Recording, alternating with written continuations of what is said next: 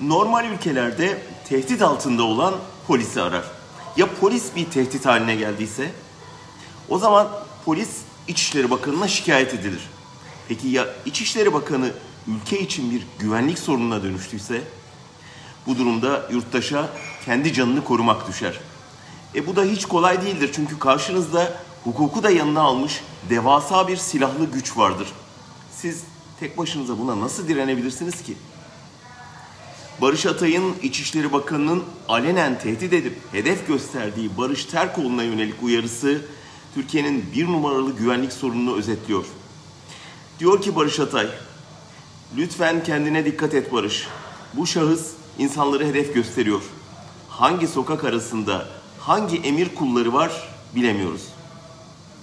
Biliyorsunuz Barış Atay Süleyman Soylu tarafından hedef gösterildiği gece sokak arasında saldırıya uğramıştı.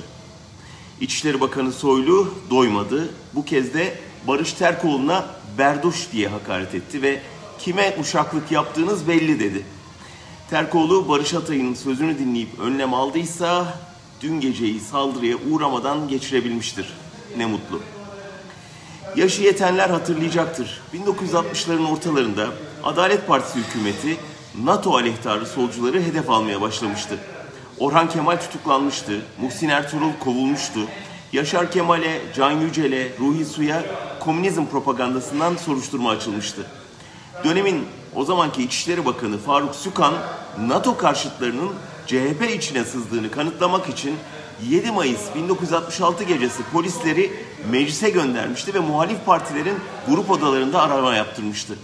Tekstil makinalarında bildiri basılıp basılmadığını kontrol ediyorlardı.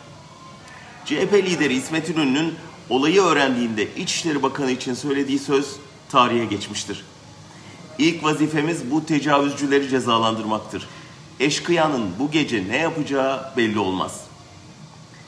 Kısadan ise siz siz olun, kendinizi koruyun. Eşkıyanın bu gece ne yapacağı hiç belli olmaz.''